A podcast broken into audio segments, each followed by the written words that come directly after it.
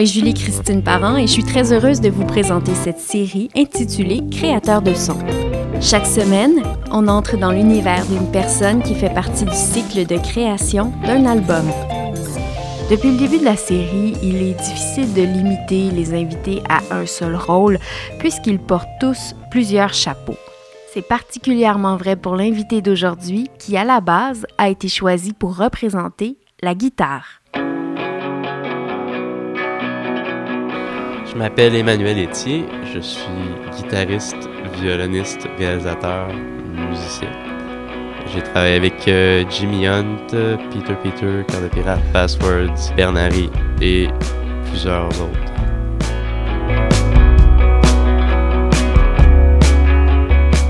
J'ai commencé le violon à 3 ans.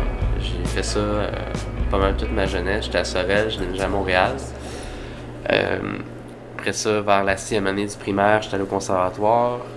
Je restais là 4-5 ans. Je me suis rendu compte que la musique classique, c'était pas mon fort. Faut dire qu'au conservatoire, c'est quand même très, très exigeant. intense. Ouais, c'est quand même exigeant. Puis, c'est ça, mes profs, ils me disaient Qu'est-ce que tu veux faire? Parce qu'au final, à chaque fois que je faisais un examen à la fin de l'année, je passais parce que parce que je savais jouer du violon, mais je pratiquais pas beaucoup il me disait, ben, t'as du talent, mais écoute, tu sais que si tu veux faire carrière en classique, faut que tu sois le meilleur ou dans les meilleurs.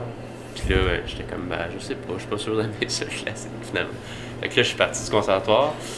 Euh, au cégep, je savais pas trop quoi faire, fait que j'étais allé en violon jazz. euh, après ça, à l'adolescence, ben, ben, au cégep, c'est pas mal en même temps, mais un peu avant, euh, j'ai commencé à découvrir le, le rock, les, Rolling Stones, tout ça. J'ai commencé à jouer de la guitare. Euh, plus que, que je jouais du violon finalement. C'est pas mal comme ça que j'ai commencé.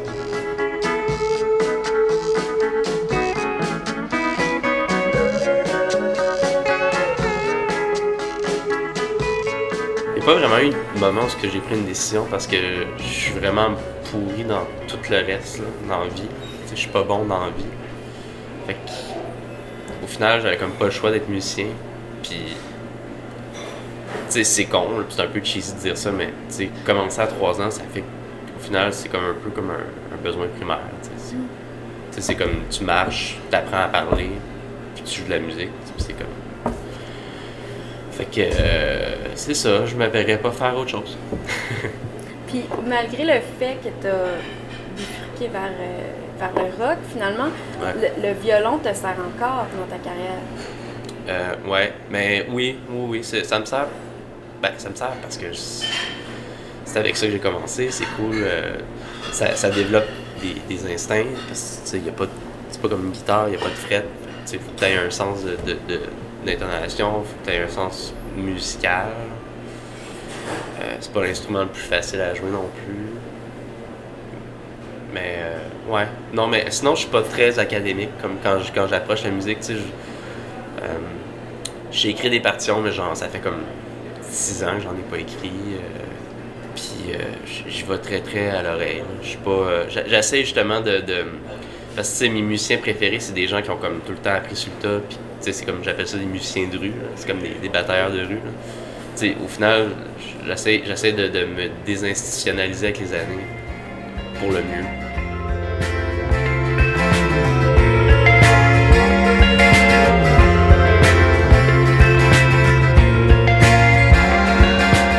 Je suis pas, pas un gars qui a des idoles, mais j'ai des, des gens comme que, que je respecte beaucoup, mais tu sais, c'est ça, tu au final, des, des. Ouais.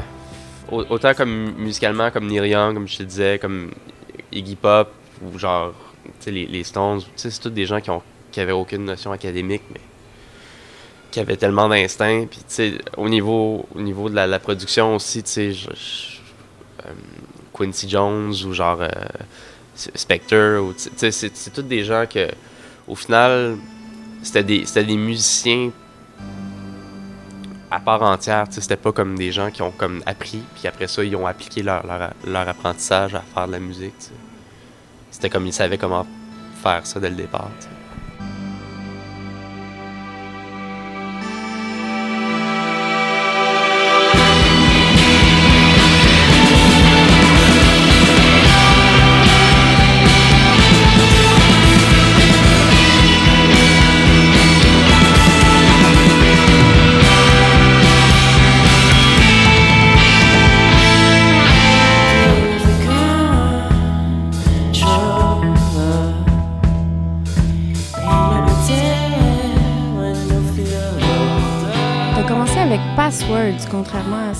Pourrait croire, je pense. Et l'album a été enregistré, puis il y a eu un grand délai avant qu'il soit sorti. Est-ce que, est que vous, vous aimiez encore l'album au moment où il est sorti? Une bonne question, oui puis non. ben, il se passe un peu la même affaire en ce moment. On a fait un EP, puis ça fait un bout qui est, qui est terminé. C'est long. Le EP en question, Foreign Pleasures, est paru environ un mois plus tard, en janvier 2014. Mais on est, un. Je pense qu'on est rendu. On est rendu comme. Au point où on n'a pas besoin de se mentir. Je pense qu'on est un band qui, qui fonctionne lentement. Pour plusieurs raisons, mais une des raisons, c'est que chaque membre a comme une vie assez occupée. De un, puis de deux, ben on dirait qu'à chaque fois qu'on essaie de faire quelque chose, c'est comme quand là on, a fait un EP, puis euh, l'idée c'était de rentrer en studio, le faire live le plus vite possible. Puis au final, ça a comme oui, ça a marché les, sessions live, on les a gardées, mais comme je sais pas, tu sais ça le mix était long, puis comme au final, c'est tout le temps long. Mais tu sais comme c'est rare que je rentre dans un studio puis je me dis ça va pas être long, c'est comme tout le temps long. Mais comme ça va, tu sais c'est comme c'est vraiment la plus belle affaire. Ben pour moi là c'est comme c'est vraiment le fun c'est enregistré pour toi c'est, ah ça t'apporte plus qu'en concert? Je pense que ouais. Ouais. Ben j'aime ça faire des shows mais je pense que ouais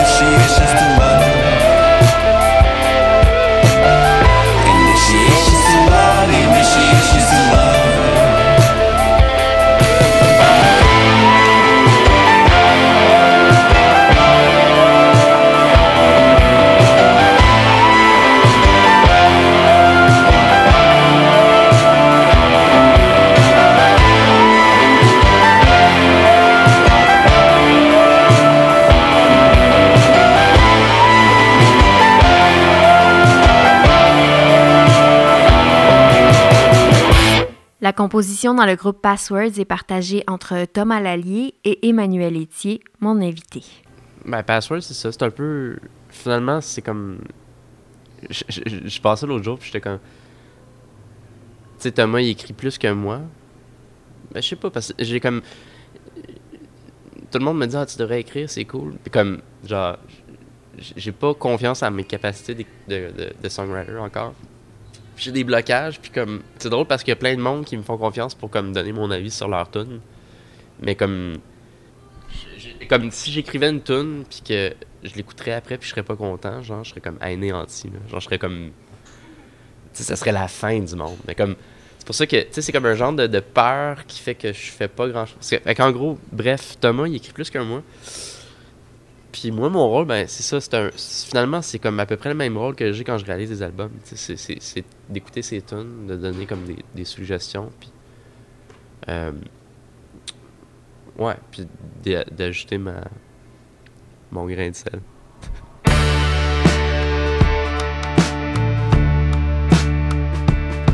Vie normale, vie normale, une chance. Vie prête-moi tes hanches. Je voudrais faire partie de la famille. Vie normale, même sur ton bébé. Vie normale, vie normale, donne-moi une chance vie normale, c'est quoi qui te dérange parce que je porte des guenilles Vie normale, même sur ton pied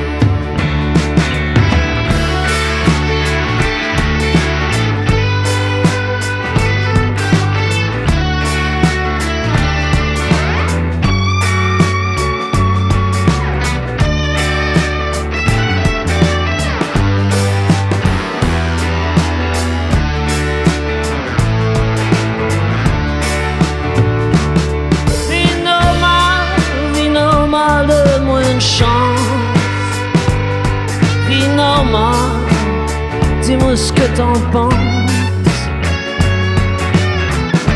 Je regarde même plus le cul des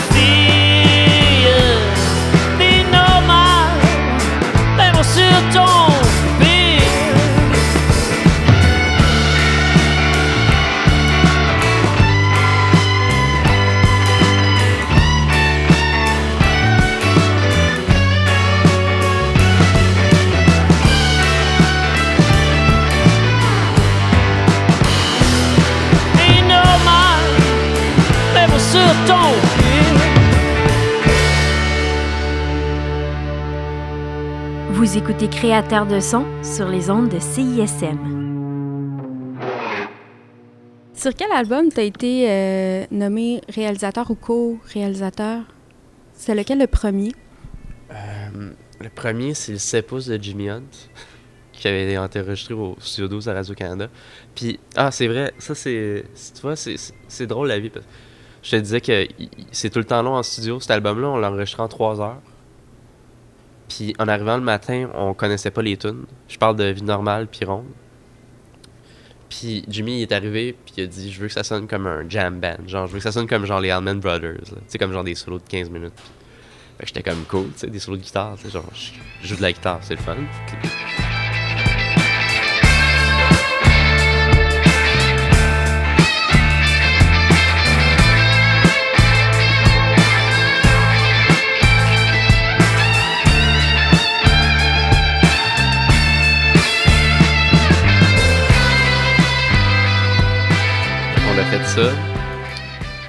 Euh, après ça, euh, Peter, Peter, euh, je l'avais rencontré à Paris pendant que j'étais en tournée.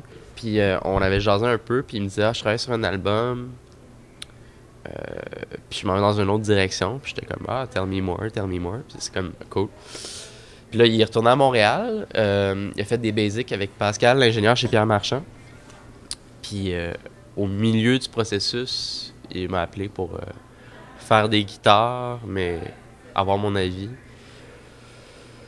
Puis euh, par défaut, je suis comme devenu coréal. Parce que finalement, c'était supposé d'être comme 5 jours. Puis je suis resté comme un mois et demi, deux mois. Je pense que je suis resté là un mois. Ouais. Fait que ça, c'est ça. C'était comme coréal parce que je prenais quelque chose qui était déjà construit. Puis j'ai comme un peu. euh, ben, j'ai essayé de l'embellir. Mais pas. C'est prétentieux de dire ça. Non, mais j'ai comme plus participé à la, à la fin du processus. Tu sais, comme les, les, les overdubs. euh. Il y a des tunes qu'on a fait du départ aussi, du début. Euh, puis après ça, ben, il y a l'album de Jimmy, euh, Maladie d'amour. Que, que c'était cool. Ouais, que. C'était beaucoup de travail.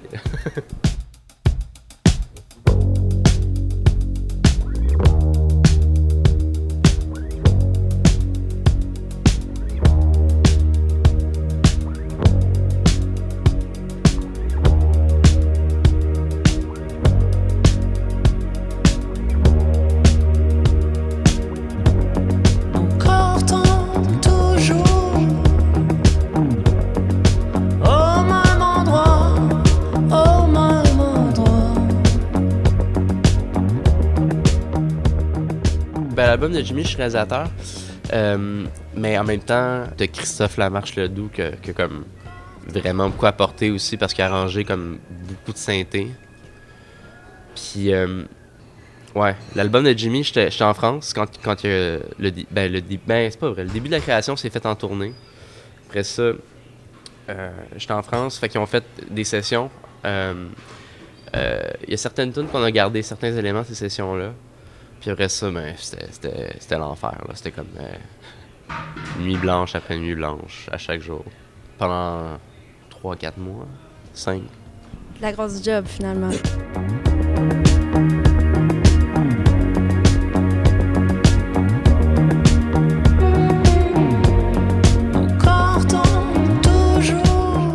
Maladie d'amour, euh, paraît que tu as convaincu Hunt de garder une version qui était pas supposée, euh, qui était plus un, un essai, finalement.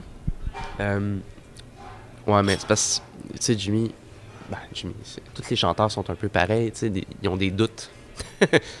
ils doutent.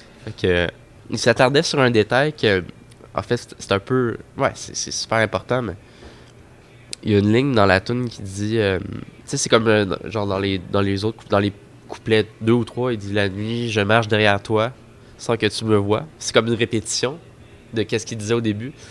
Mais à place de sans que tu me vois, il était supposé dire tu es tout près de moi. Tu sais, comme il trouvait que ça. Puis moi, j'aimais la répétition, puis j'étais comme, tu sais, finalement, non, c'est bon, tu sais, c'est cool. Puis là, il a comme stické là-dessus. Puis la tech était super bonne. Tu sais, c'est comme. Surtout une tonne acoustique, tu sais, c'est comme. Tu peux pas. Comme je te dis, je, crois tellement au fait que des fois, il y a des trucs qui se passent, puis. Tu tu, peux passer ta vie à essayer de, leur faire, mais c'est c'est parti, là. C'est comme ça, ça, ça, ça, ça reviendra plus. Fait que c'est comme. Ben, c'est ça. C'était c'était un peu ça mon point, là. C'était comme, check. Ça reviendra pas.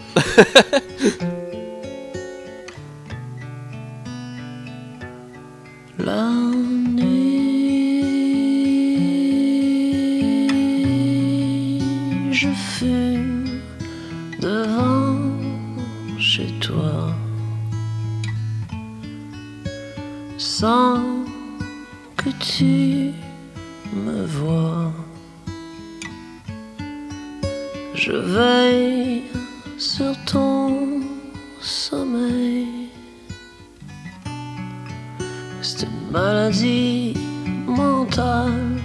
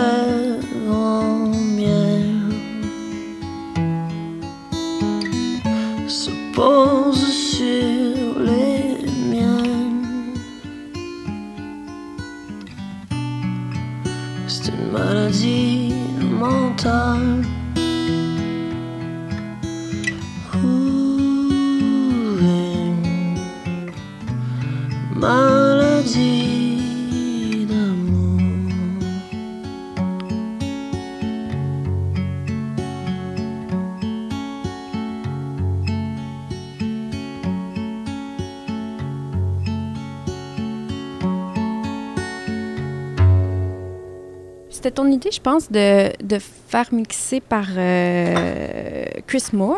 Ben, en fait, on a pitché, on avait plusieurs idées de mixeurs. Puis Chris, euh, il, y avait, y avait une contrainte parce qu'il était pas à Montréal. C'est tout le temps un peu euh, ben, mais euh, on aimait bien le fait qu'il avait comme fait des albums des OCs qui étaient comme hyper garage.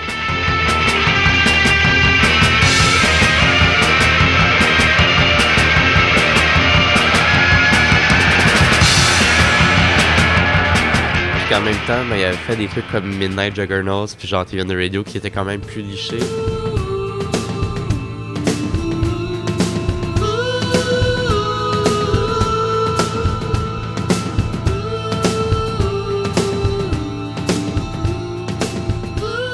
On regardait l'album de Jimmy puis on se disait ben c'est ça, il y a des moments plus low-fi puis il y a des moments plus produits, fait que faudrait quelqu'un qui comprend ces deux univers-là puis ces deux mondes-là. Fait J'étais comme ah ben c'est pas une mauvaise idée puis en gros avec toutes les autres qu'on avait pitché, euh, il nous est revenu puis il était vraiment comme enthousiaste puis au final ben oui c'était un petit peu un chat parce qu'on on par email.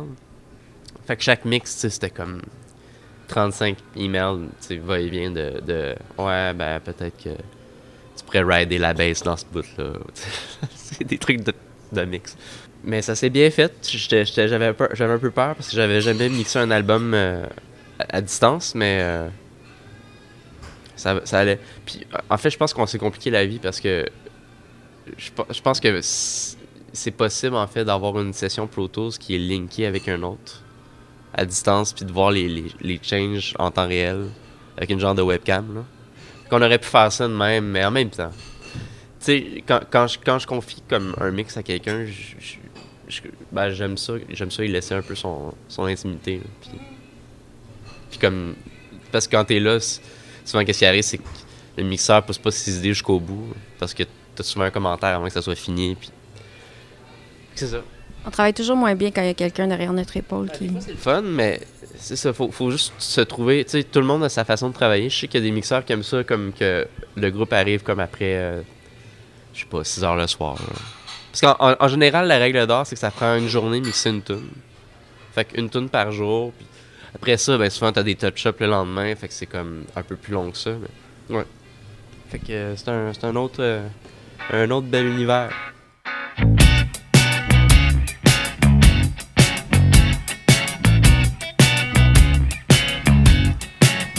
Amantine, t'as les cheveux roux. Amantine, croise ton ombre sur l'avenue. Amandine, je t'imagine nue. Amandine, t'as les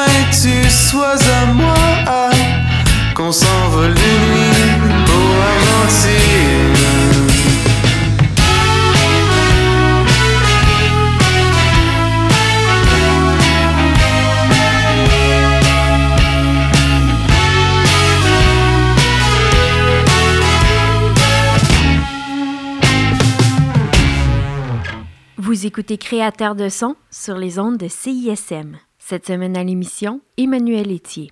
T'en joues encore du violon? T'en joues même. T'as déjà en disqué euh, comme ouais. violoniste? Ouais, ben j'en joue, euh, j'en joue quand c'est nécessaire.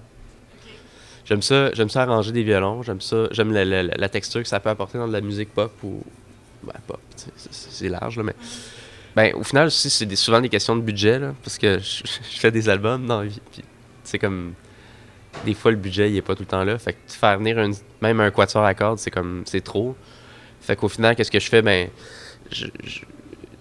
j'additionne les, les, les tracks de violon. Comme mettons, je fais, je fais une ligne de violon, je la refais comme 4-5 fois pour avoir un sentiment de section. Après ça, je fais une autre ligne 5 fois. tu sais. Au final, ça sonne comme un genre d'orchestre cheap, là.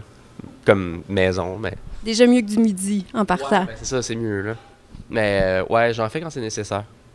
Mais c'est sûr que l'idéal, c'est comme d'avoir un orchestre symphonique devant toi. Mais, c'est comme, on est en 2013, le monde n'a plus d'argent, puis ça marchera pas. Là.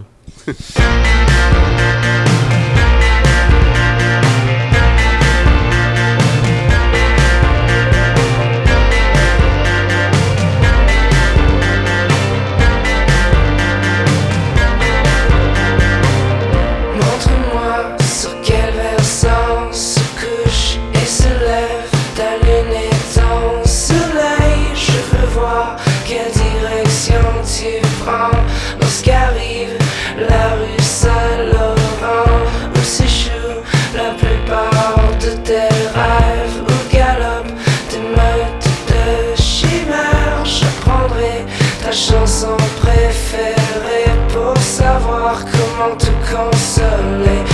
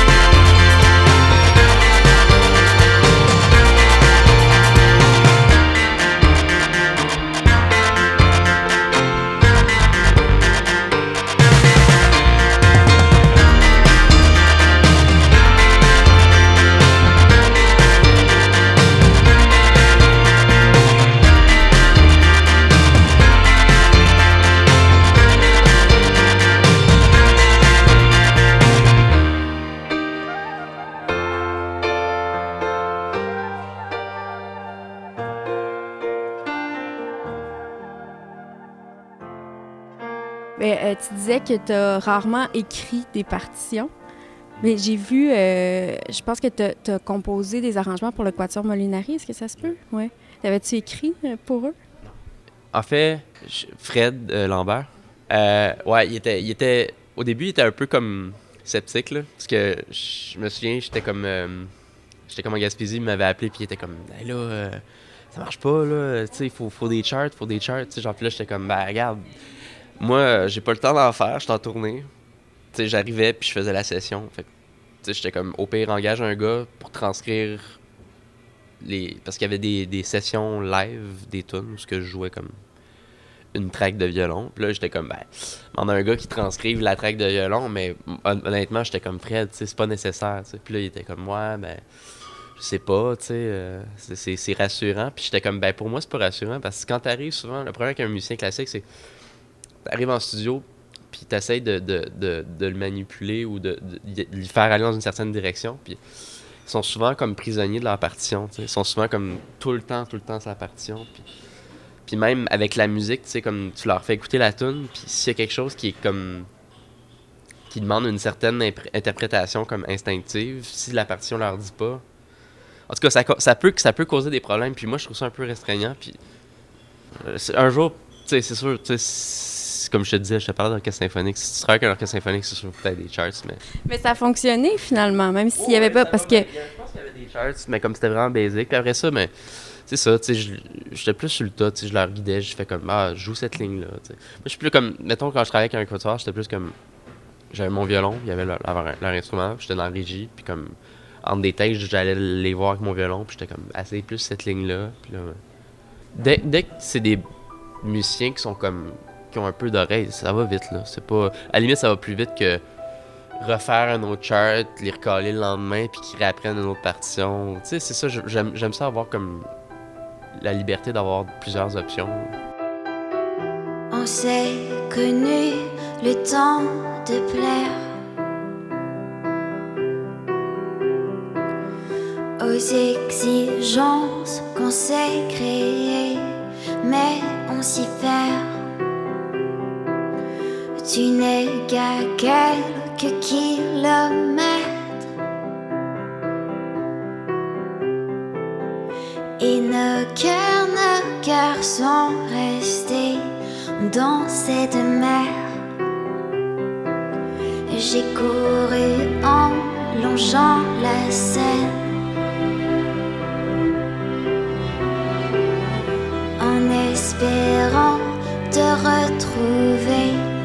L'âme sereine.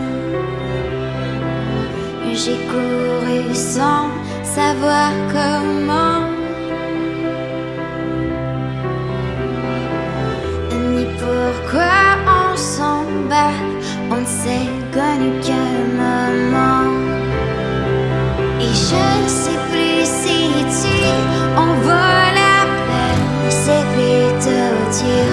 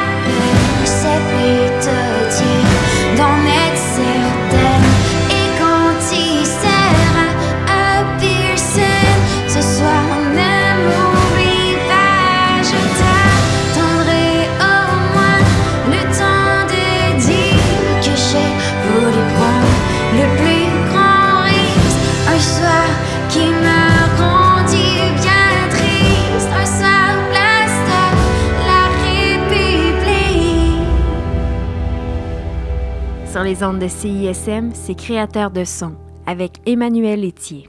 Encore là, on est en 2013, fait qu'il y a moins de monde qui peuvent se le permettre, mais je crois au concept qu'on peut créer en studio. C'est pour ça que, tu sais, mettons, il y a des bands qui nous disent, on pourrait faire des pré-prod.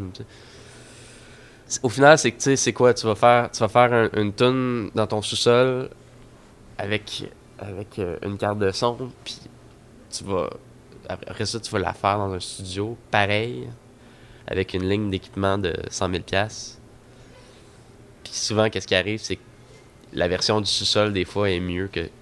Tu sais, au final, y a- je crois en, en l'instant où quelque chose se crée, c'est tout le temps le meilleur moment. Une espèce de. créer après, ça se passe plus. là. Je, je crois plus en, en l'idée d'un démo, tu sais, qui est, qui est comme plus euh, nu que, que- qu'une version finale, que d'avoir une pré-prod que tous les détails sont déjà là. Puis... Mais ouais, non, je pense que j'ai, ben, c'est rare que j'ai travaillé avec ça. là, pour. Donc, en studio, c'est, ça devient un lieu de création. Puis quand tu travailles sur le projet de quelqu'un. le permet, là, parce que Oui, c'est ça. C'est sûr que. ça prend du temps des fois. Des fois, ça va vite, c'est, là que c'est magique, mais des fois, il faut, faut prendre beaucoup de temps avant d'arriver au moment où c'est magique. As-tu travaillé sur des productions où vous avez manqué de temps, puis c'est devenu un peu difficile de faire quelque chose qui avait de l'allure? À date, je suis chanceux. À chaque fois que je manque de temps, je, je suis ca- je suis capable de, de tourner ronds là, un peu. là. Je suis capable de, de finir le projet. là. Mais ça se peut qu'à un moment donné, ça se peut. J'espère pas, là, mais ça se peut qu'à un moment donné, il va falloir comme tirer la plug. Je sais pas. Mais ça m'est jamais arrivé. T'es bon, t'es bon sous pression, bref. Ouais, je, je pense que c'est important.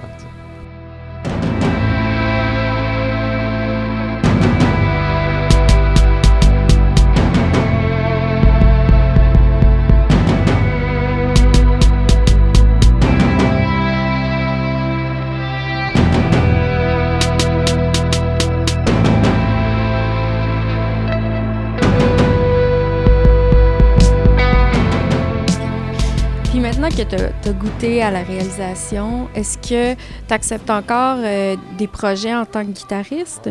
En fait, jamais non des projets. Je suis tout le temps intéressé à, discuter avec la personne.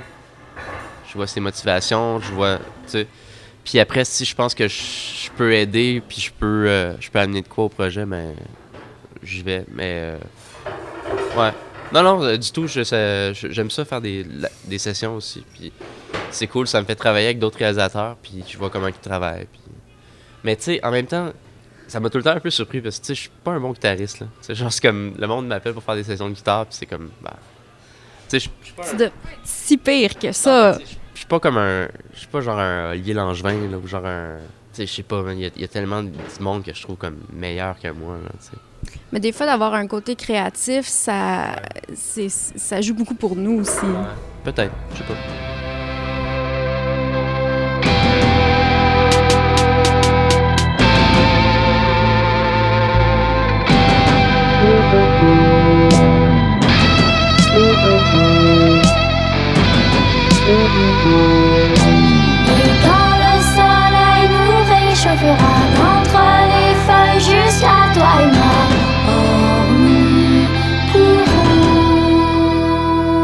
Je suis engagé comme musicien de session, en plus maintenant, je, sais c'est quoi d'avoir le chapeau du réalisateur, fait que je sais qu'est-ce qui peut être gossant quand, quand...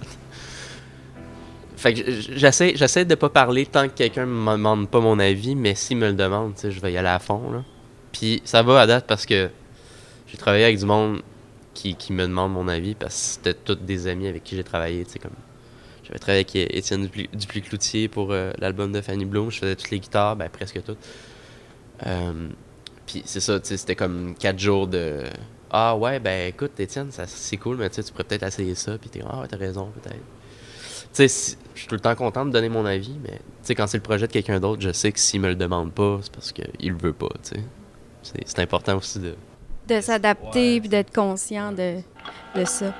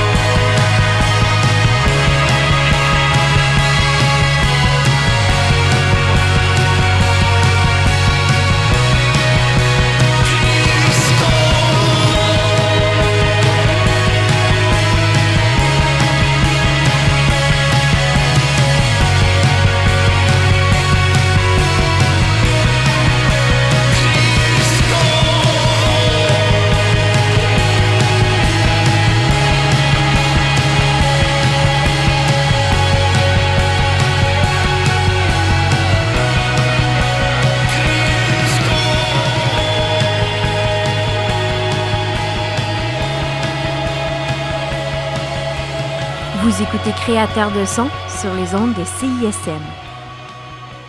Je- connais des réals, c'est comme à Paris, c'est- drôle parce que dès que j'avais l'occasion, j'avais un ami euh, qui était le soundman de, de Cœur de Pirate en France qui partageait un studio avec euh, Philippe Zdar, le réalisateur qui a fait euh, Phoenix, Beastie Boys, tout ça.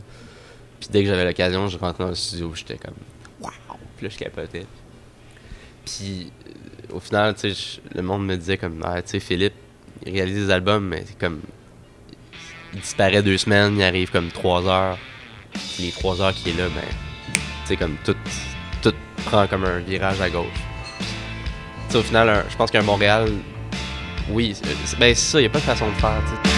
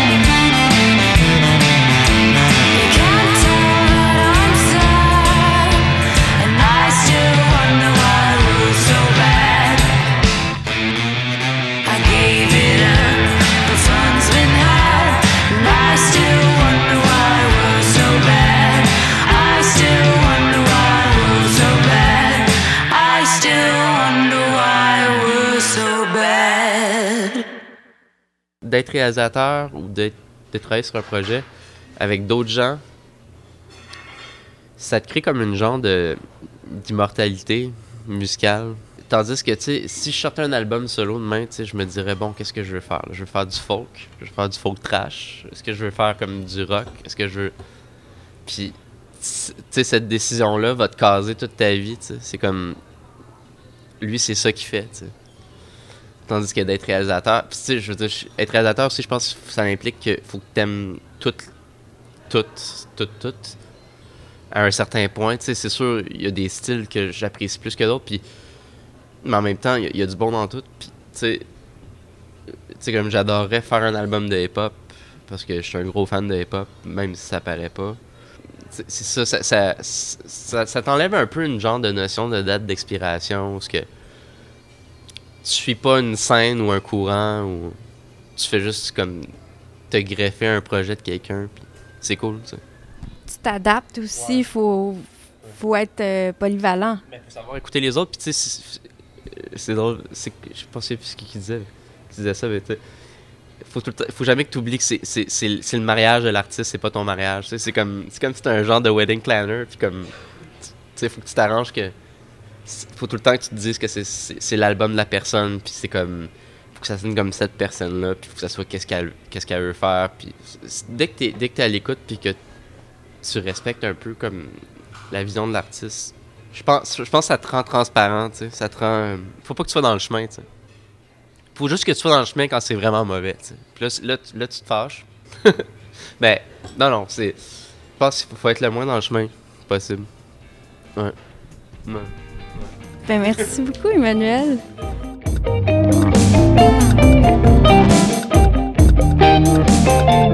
C'est ce qui met fin à cet épisode de Créateur de son. Merci à mon invité, Emmanuel Etier. Musique originale, Julian Hoff. Idée originale et booking, Étienne Dubuc. Cette série est une réalisation de Julie-Christine Parent. La semaine prochaine à l'émission, la pianiste Josiane Hébert.